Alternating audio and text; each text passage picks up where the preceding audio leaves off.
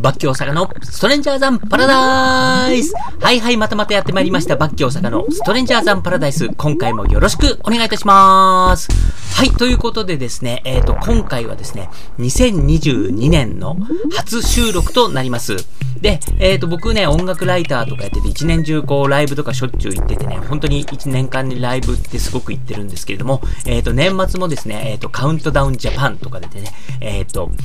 28、29、までの2日間とか行ったりとかして、本当に年末のキワキワまでライブ行ったりとかしてるんですけども、えっ、ー、と、年明け早々の初ライブがですね、えっ、ー、と、今回ご紹介する、沢田健二2022初詣ライブとなりました。で、えっ、ー、と、開催されたのが1月7日の金曜日、東京国際フォーラムホール A っていうね、この紅白歌合戦もね、えっ、と、2021年末に、えっ、と、メイン会場として、えっ、と、使われたすっごく大きなところになります。で、ここで、えっ、と、本当にもうジュリーがね、えっ、と、初詣ライブ、もう年明け早々に開催するということで、行ってまいりました。で、えっ、と、今回のですね、えっ、と、ジュリーのライブはですね、えっ、と、ちょっと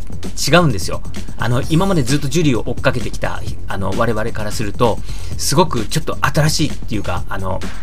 これからのジュリーの第一歩みたいなライブなんです。なぜかというとですね、えっ、ー、と、ジュリー2017年ぐらいから、えっ、ー、と、バンドでなくって、えっ、ー、と、ずっと一緒にもう、あの、30年も40年も一緒にやってきた、柴山和彦さんっていうギタリストと、二人で、あの、柴山さんのギターの弾き、に合わせて、ジュリーが歌うっていう、このツーマンっていうか、あの、二人だけのライブっていうのをずっと、ここのところやってきてたんですね。で、えー、っと、それはそれですごく素敵で良かったんですけれども、えー、っと、いよいよあの、今まで、あの、その前まではバンドでやってたわけです。なので、えー、っと、その、まあ、また改めてバンドでライブをやると。いうことで、えっ、ー、と、それが今回、この1月7日が一番最初の、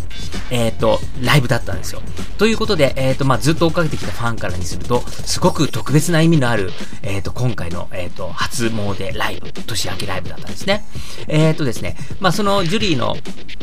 えっ、と、ライブとバンドの話をちょっとさせてもらうと、えっ、と、本当に2017年前後、その前まではですね、えっ、と、2000年代になって鉄人バンドっていう、もう本当に、あの、もうジュリーのバックバンドといえばこのメンバーっていう鉄人バンドっていう5人組がいたんですよ。で、えっ、と、このバンドが、えっ、とですね、2008年に開催されたジュリーが還暦の時の、えっ、と、ジュリー祭り。で、この時はですね、えっ、ー、と、前編後編分けて3時間3時間で6時間、6時間で全80曲をジュリーが1人で歌い切る。鉄人バンドがバックバンドで全曲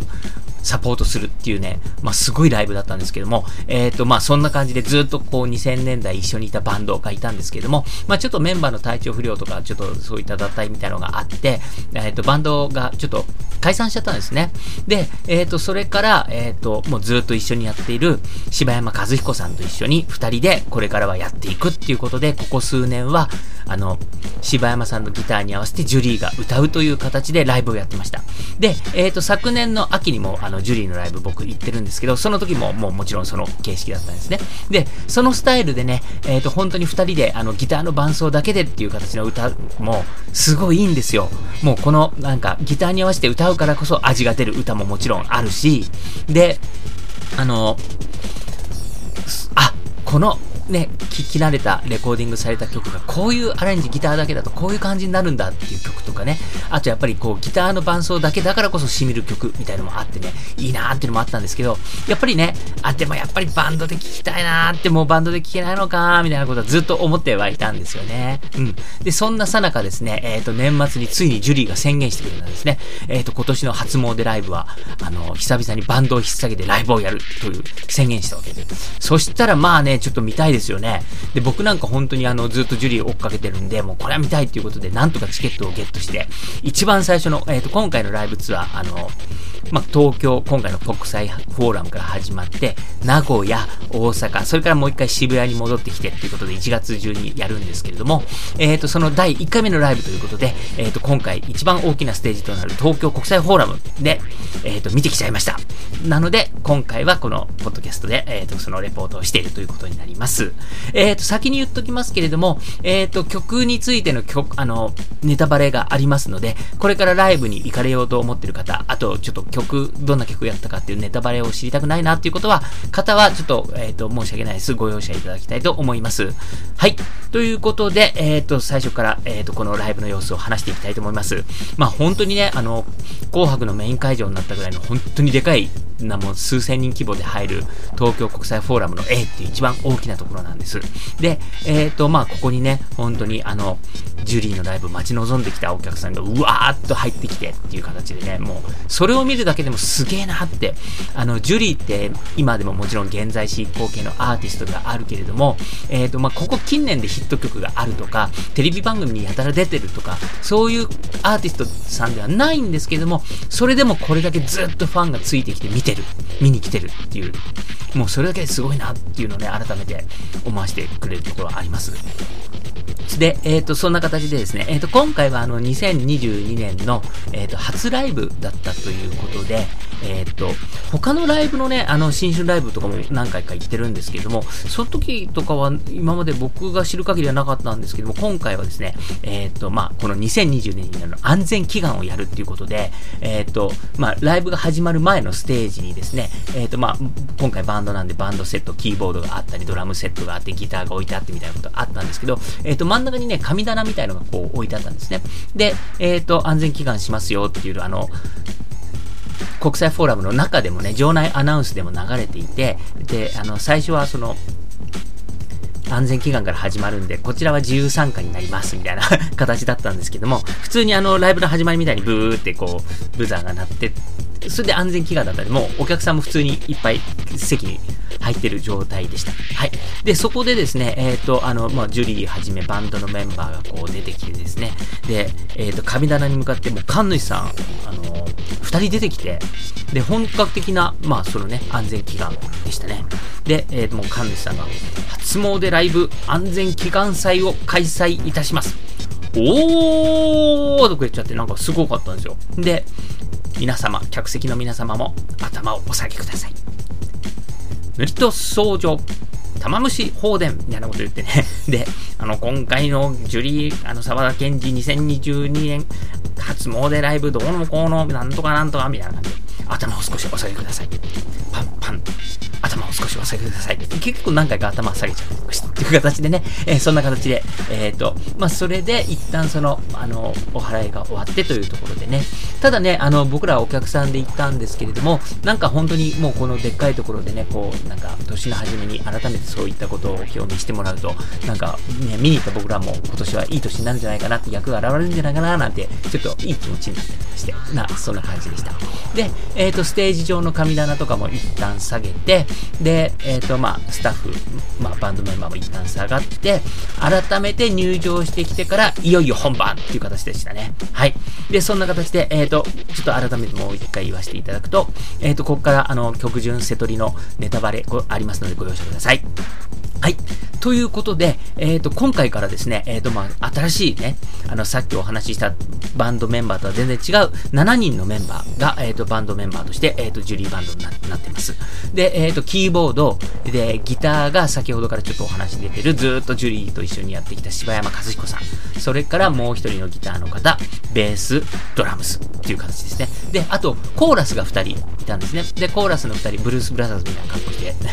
ちょっと後ろの方でっていう形でね。えっ、と、そのの7人のメンバー編成でした。はい。ということで、えっ、ー、と、1曲目はね、えっ、ー、と、ちょっとそのコーラスの人たちの、あの、ボーカルなんかもちょっと生きた感じの、こう、ちょっとしっとりしたバラードナンバー、ナンバーでね、守りたまえという曲で。この曲だけね、僕ちょっと知らなかったんですけれども、えっ、ー、と、87年の、えっ、と、告白、コンフェッションというアルバムにちょっと収められてる曲だそうです。僕ね、これ音源はね、ちょっと入手して手元にあるんですけど、ちょっと聞き込めきれてなかったって感じですね。まあ本当にね、ジュリーはアルバムもすごくたくさんあるんでね。そうそう。まあその代わりですね、えっ、ー、と、ちょっと言っちゃうと、えっ、ー、と、他の曲はもう全部知ってる曲でしたね。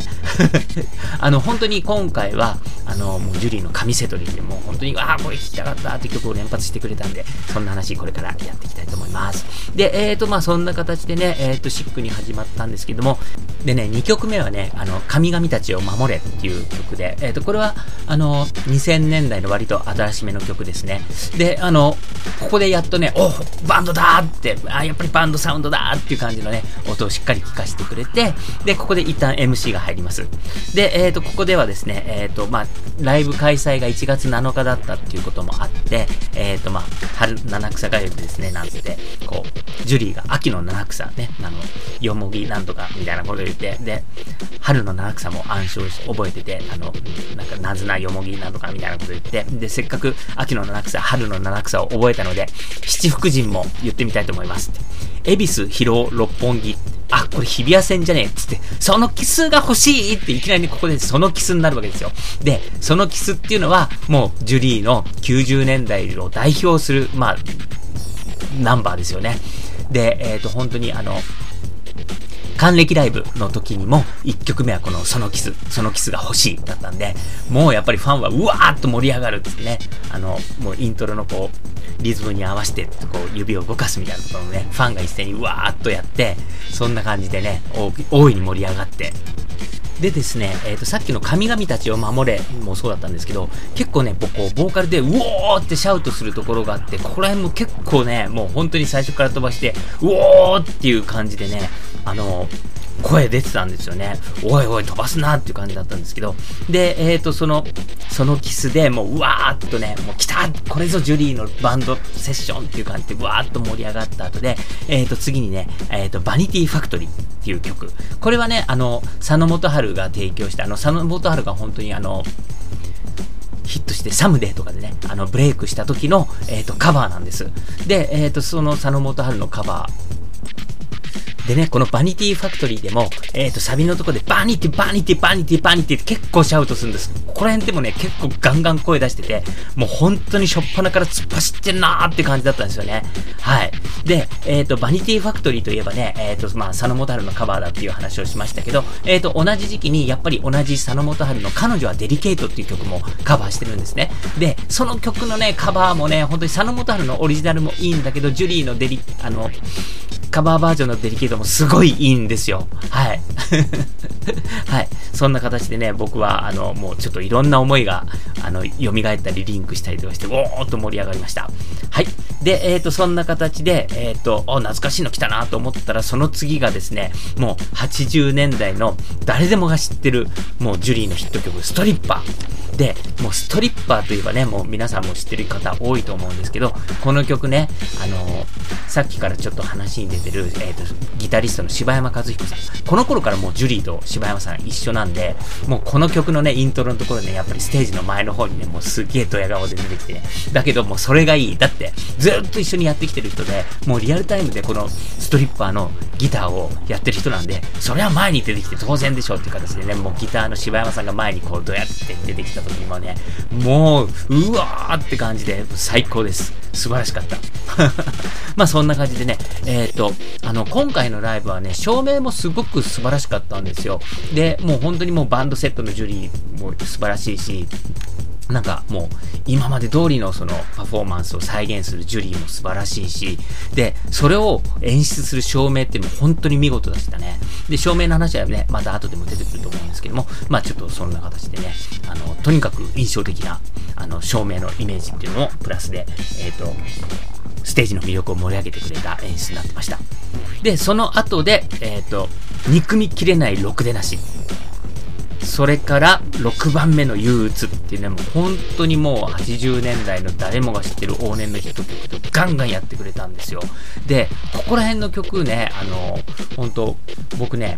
あの、やっぱり2000年代、90年代、2000年代ってずっとリアルタイムのジュリーを追っかけてきてるんで、やっぱりそういうね、ジュリーファンが、あの、ジュリーのライブ行ったよみたいな話をこう、普通にすると、いいよね、ジュリーって80年代の話ばっかになっちゃうんで、なんか、ちょっとね、もう、いや、違うんだ。80年代じゃなくてね、もう90年代のジュリーがいいんだよ、みたいなことをね、こう、ちょっと斜めから言っちゃうようなところがあって、で、まあ、80年代の曲なんかみんな知ってるじゃん、みたいな感じでね、ついついこう、僕ね、あの、ジュリーの話をするときに今まで言っちゃってるところがありました。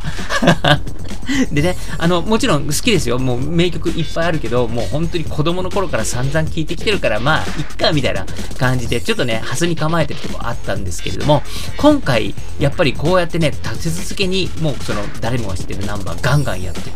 くづく感じたのが、あの、本当に音としてかっこいいっていうこと。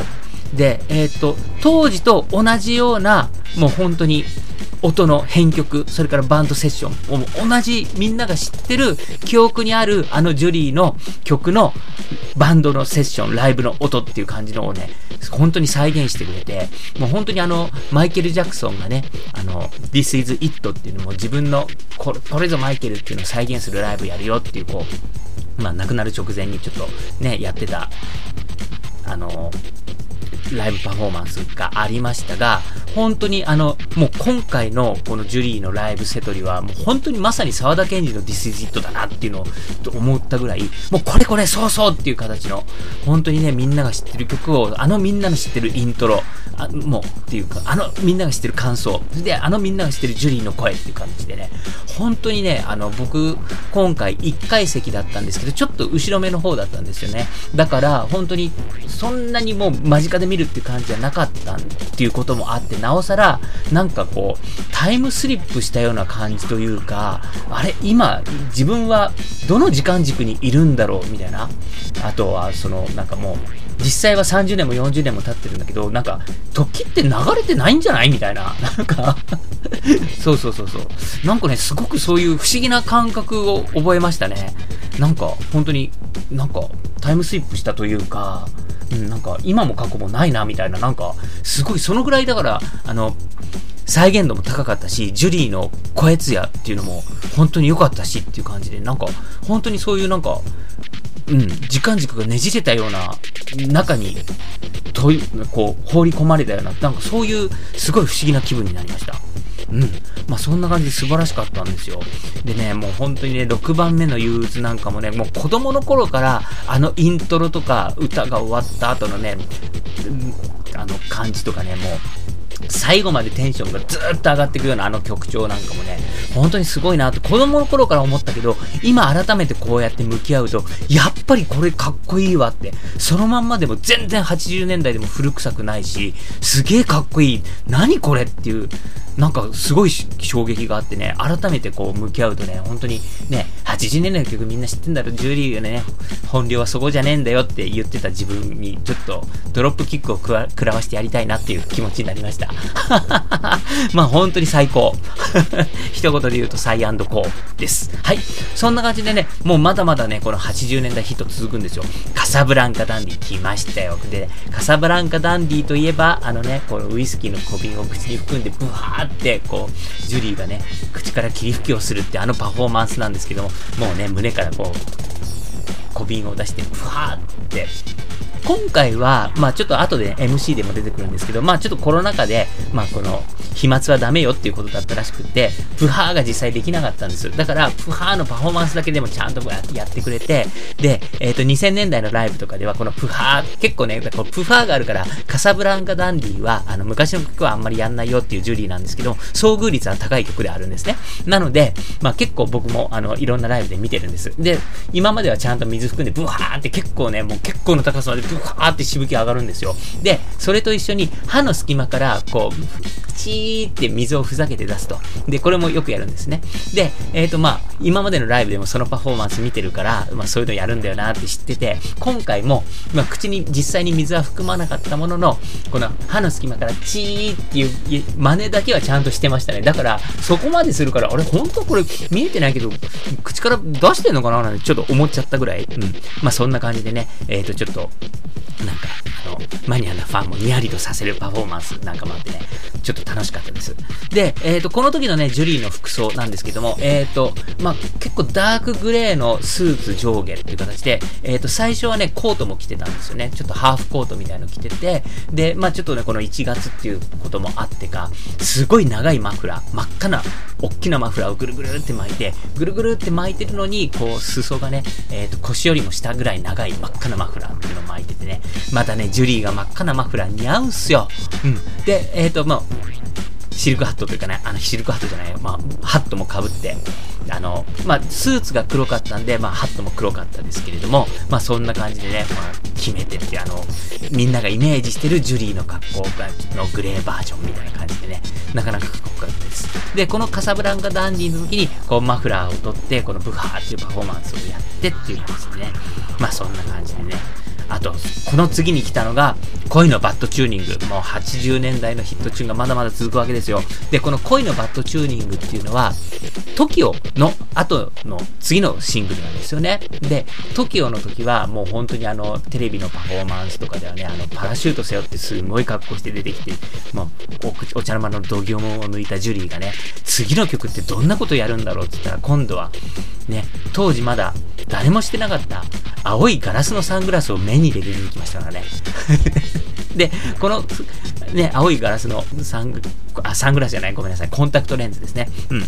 で、この青いガラスのコンタクトは、あの、当時本当に特注でね、ジュリーがあの、お茶の間をびっくりさせるためだけに作ったらしいんですけども、本当に目に入れると15分ぐらいしか持たなかったし、なんかまともにこう、なんか前が見えないぐらいのものだったらしいんですよ。で、まあそんなことまでしてびっくりさせたっていう、まあ曲でもありまして、で、えっ、ー、と、TOKIO に続いてですね、えっ、ー、と、TOKIO が作詞が糸井重里さん、コピーライターの糸井重里さんなんですけど、恋のバッドチューニングも引き続き糸井重里さんの、えっ、ー、と、作詞の曲でね、えっ、とね、バッドチューニングずれてる方がいい、男と女ずれてる方がいいっていうね、またこの憎い歌詞でね、で、もう本当にパフォーマンスも度肝を抜くし、で、また曲もかっこいいんですよ。うん。で、当時からかっこよかったし、今、80年代のアレンジのままで改めて聴いてもめちゃくちゃかっこいいなっていうのをね、もう本当に改めて思わせてくれました。でね、本当にこのバッドチューニングは僕はね、あの、すごい好きな曲の一つで、ね、80年代の、まあ、ジュリーのヒット曲すごいいいんだけど、まあ、その中でも結構、もう、指折りトップに入れて好きだなっていう曲ですね。はい。もう本当にカタルシスしかないっていう感じでもうバーッと続いてね。で、その次の曲が、ポラロイドガール。来ました、ポラロイドガール。ね、これはね、あの、80年代のジュリー、とかしか知らない人はちょっと知らないかもしれないんですけど、90年前後にこれ出た曲なんです。で、あの当時大ヒットしてたプリンセスプリンセスの奥井香織さんが作曲した曲なんですね。だからそう思って聞くと、すっごいやっぱりね、そのプリンセスプリンセスの曲っぽい感じの曲なんですよ。で、すごく独特のね、あの、テンションがあって、パーッと華やかな曲で、で、今までのライブとかでも、やっぱりこう、ライブの真ん中辺に持っていくことが多かったんですよね。このライブのピークみたいなところに。そういう感じの花のある曲なんですよね。だから、もう本当に90年代、2000年とかを追っかけてるファンには、もうパーッと来たパラシュートガールっていう感じの、あれ？ちょっと待って、ごめんなさい。えっ、ー、と、パラシュートガールは岡村康之の曲です。すいません。あの、僕、岡村康之も大好きなんで、パラシュートガール、ポラロイドガールです、ポラロイドガール。えっ、ー、と、だから、あの すいません。えっ、ー、と、岡村康之、岡村ちゃんの曲でパラシュートギャガールっていう曲があるんで、えっ、ー、と、ちょっとポラロイドガールっていうこのジュリーの曲とごっちゃになることが多いっていう、すいませんね。はい。えっ、ー、と、ポラロイドガールが奥井香織が作曲した、えっ、と、ジュリーの華やかな90年代の曲です。はい。でね、えっ、と、本当にあの90年に開催されたライブ、90年に一橋大学のホールで開催されたね、学園祭に呼ばれてジュリーが行ったっていうライブがあって、これがね、また神ライブなんですよ。で、このライブはね、VHS でしかなくてね、ちょっとあの、もう本当にオリジナルとかも映像も VHS だからちょっとあれなんですけども、まあそのね、映像とか僕あるんで、手に持ってるんですけどね、もうこれもね、本当に神セトリでね、で、あの、このポラロイドガールがね、すごい、もうなんか、やっぱり真ん中辺でパーッとピークに持ってくるみたいな感じのね、えっ、ー、と、曲になってるんで。でですね、えっ、ー、と、まあ、90年代の曲に行くのかなと思いきや、ここでまたね、侍。これまた80年代のね、このジュリーの誰もが知ってる名曲でございます。で、このね、侍もね、僕はね、すごい思い出があってね、あの、バンドセッションで聴きたかったんですよ。なぜかっていうと、あの、本当に2000年代のね、さっき話した鉄人バンドの、えっ、ー、と、ライブでね、侍もね、結構遭遇率高い曲、あの、曲で、で、還暦ライブとかでもやってくれたんですけれども、まあ、あの、ダンダンダンダンっていうこのオープニングとかね、あの、のところの片手にの前のところのダンダンダンダンってあのテンション上げるところの、えっ、ー、とね、ドラムがね、この鉄人バンドはグレースさんっていう女性だったんですけども、このね、グレースのドラムのダンダンダンダンっていうあのね、テンションの上げ方がめちゃくちゃ好きだったんですよ。で、ああ、やっぱり生でバンドで聴くといいな、たまらんな、侍っていうのをね、今回またね、このバンバンドセッションでね、えっと、再現してくれて、うおー、また侍が聴けたっていうことで非常に感激したわけです。はい。で、えっ、ー、とね、さっき照明が素晴らしかったっていう話もしましたけど、この侍の時にですね、えっ、ー、と、どでかいミラーボールが上から降りてきたんですね。で、東京国際フォーラム A って本当に一番国際フォーラムの中でもでかい会場で、本当に数千人規模で収容できるとこなんで、まあ、でかい会場なんですよ。そのでかいステージの上からでかいなって思うぐらいでかい ミラーボールが降りてきたんで、まあ、でかいよね。ということで、えっ、ー、と、そのミラーボールがね、本当にあの、サビのところからキラキラ回って、本当に素晴らしかったです。で、ここでですね、えっ、ー、と、ジュリーがいつもの、ね、あの曲が終わった後、よくジュリーがする挨拶がね、ありがとうサンキューありがとうねっていうやつなんですよ。で、これもね、あの、ちょっと一旦、こう、小休止みたいなところで、ちょっと長めのバージョンがあったりとかして、ありがとうサンキューありがとうねって言った後に、こう、バンドのメンバーをこうね、手差し伸べてね、このバンドのみんなです。で、あとは客席の皆さんもありがとうっていう感じで、こう客席にもちょっと手差し伸べてみたいなところがあったりとかするんですけれども、まあそんな感じの、うん、まあありがとう、サンキュー、ありがとうねをやった後に、今度ね、これ意外だったんですけれども、ラブ抱きしめたい。これもね、80年代の、まあ、ちょっとバラードの、まあ、知ってる方は知ってる曲だと思うんですけども、えっ、ー、とね、バラードでこの曲、こうやるの結構珍しくって、えっ、ー、と、まあ、ジュリーのね、ライブの中で80年代のバラードで、ちょっとあの、割と、遭遇度の高い曲としては、時の過ぎゆくままに、それからヤマトより愛を込めて。この2曲はね、えっ、ー、と、結構、あの、本人もお好きなのか、よく歌ってくれるんですよね。で、本当にあの、ヤマトより愛を込めてなんかは、あの、アンコールでおまけで歌ってくれたり、みたいなことも多いんですけども、えっ、ー、と、今回はね、珍しくこのラブ抱きしめたいでしたね。で、これもね、あの、まあ、バラードソングでね、ちょっとこの、ちょっと不倫の歌なんですけれども、えー、っと、今度は、あの、ミラーボールではなくて、こう、バック、ステージのバックにね、真っ暗なところに、こう、星が一直線にスーッと真下に降りてくるみたいな照明の演出。もう、一つずつこう、流れ星が真下にスーッと降りてくるような、その星が降ってくるような演出っていうのね、これまた、この曲に合わせた世界観ですっごいいい感じでしたね。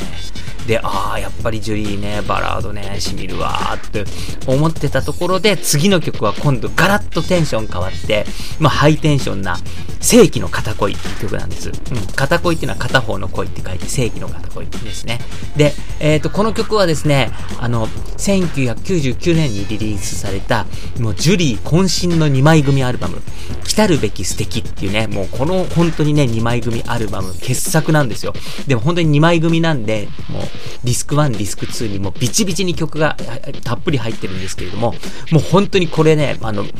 ビチビチのもう2枚組捨て曲なしなんで、もうちょっと機会があればぜひ入手して、あの、ジュリーマニアの方、ジュリーファンの方、もうじっくり聴き込んでいていただきたいと思うアルバムです。本当にこのアルバムね、いいんでね、別にあの、ジュリーマニアじゃないよって、でもジュリーいいね、好きだよっていう方はね、本当にその、進行形のね、80年代だけじゃないジュリーっていうのをね、聞いてもらうにぴったりの2枚組なんで、もう、本当にすごい素晴らしいアルバムで聴いてほしいなと思うんですけれども、えっ、ー、と、その中に入ってる曲ですね。で、えっ、ー、と、もう、片思いなんだよっていう曲なんだけど、もうノリノリの片思いソングで、なんか普通にね、イメージする片思いソングみたいな感じとは全然違うんですよ。もうすごいテンション高いロックナンバーでね、もう本当に僕この曲好きなんで、この曲生で聴けて本当嬉しい。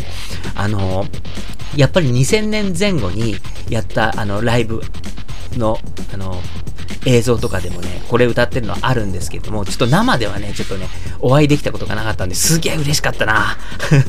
もうそれでもう心の中で、うおーって叫ぶみたいな感じでね、本当にたまらんかったです。で、その次が、えっ、ー、と、これ、あの、最近の曲で、核なき世界っていう曲ですね。核っていうのはあの、ね、あの、ぬ、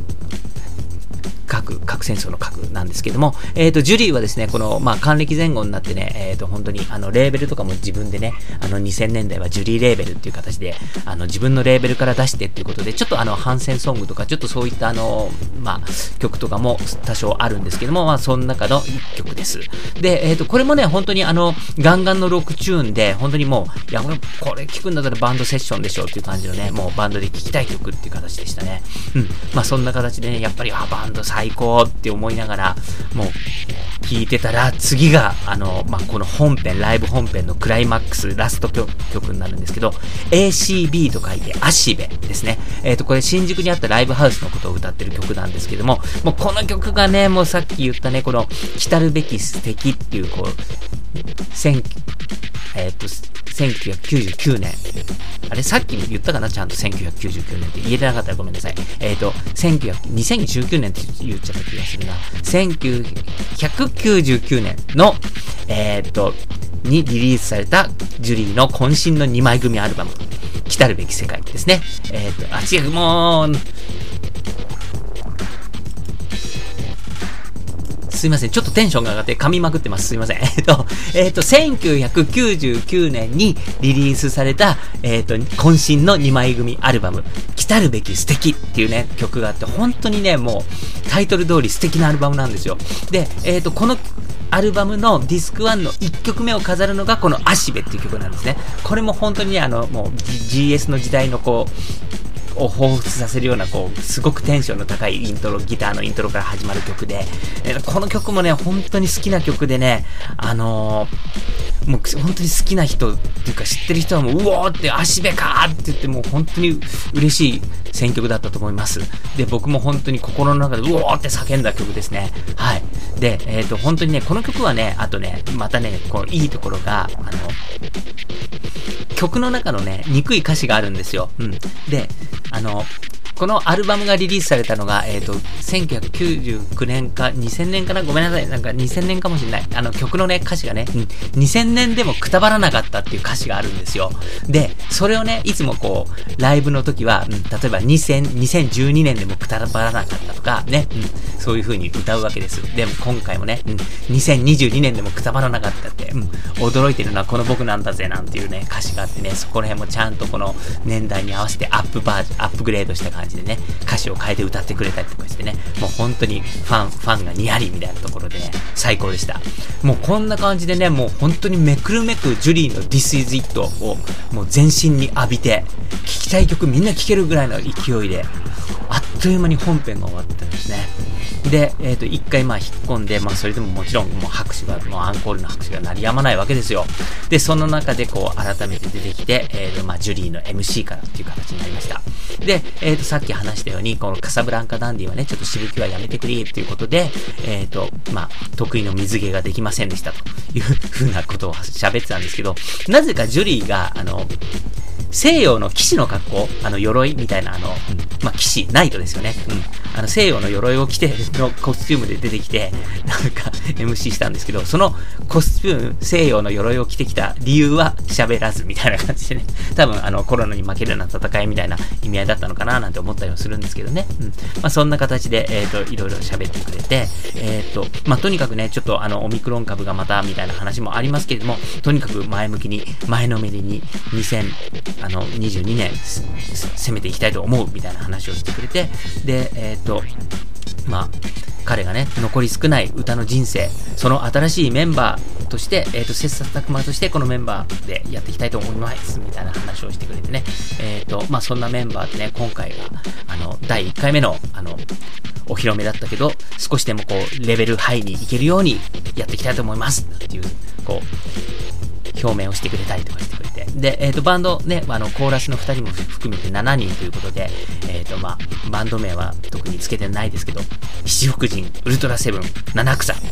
どうしようみたいなことを、そんなね、あの、ジュリー結構ね、MC 面白くてジョークなんかも言ってくれるんですけどね。まあそんな話で。で、今までね、ここ数年のね、ジュリーのライブってね、このアンコール前の MC がめちゃくちゃ長くて、10、測ってはいないけども、15分ぐらい喋ってんじゃないかなっていうぐらい喋ってたりとかね。で、結構も、そのまたね、あの、話術も上手くてね、あの、本当にその15分ぐらいもう持たせちゃうぐらい面白い話してくれたりとかするんですけどね。で、今回はね、そんなに、あの、長く話もせず、それでは、おまけですって言ってね、アンコールのことを、まあ、ジュリーはおまけって呼ぶんで、おまけですってこう、おまけがアンコールが始まります。うん、で、えっ、ー、と、アンコール1曲目は、ロックンロールマーチ。でね、これもね、本当にあの、2000年代のジュリーを代表する曲で、えっ、ー、と、還暦ライブの時にも、本当にクライマックスで歌って盛り上がったっていう曲ですね。で、このロックンロールマーチやってくれて、その次がですね、これもね、やっぱりあの、ジュリーのライブで、こう、大鳥に持ってきてね、あの、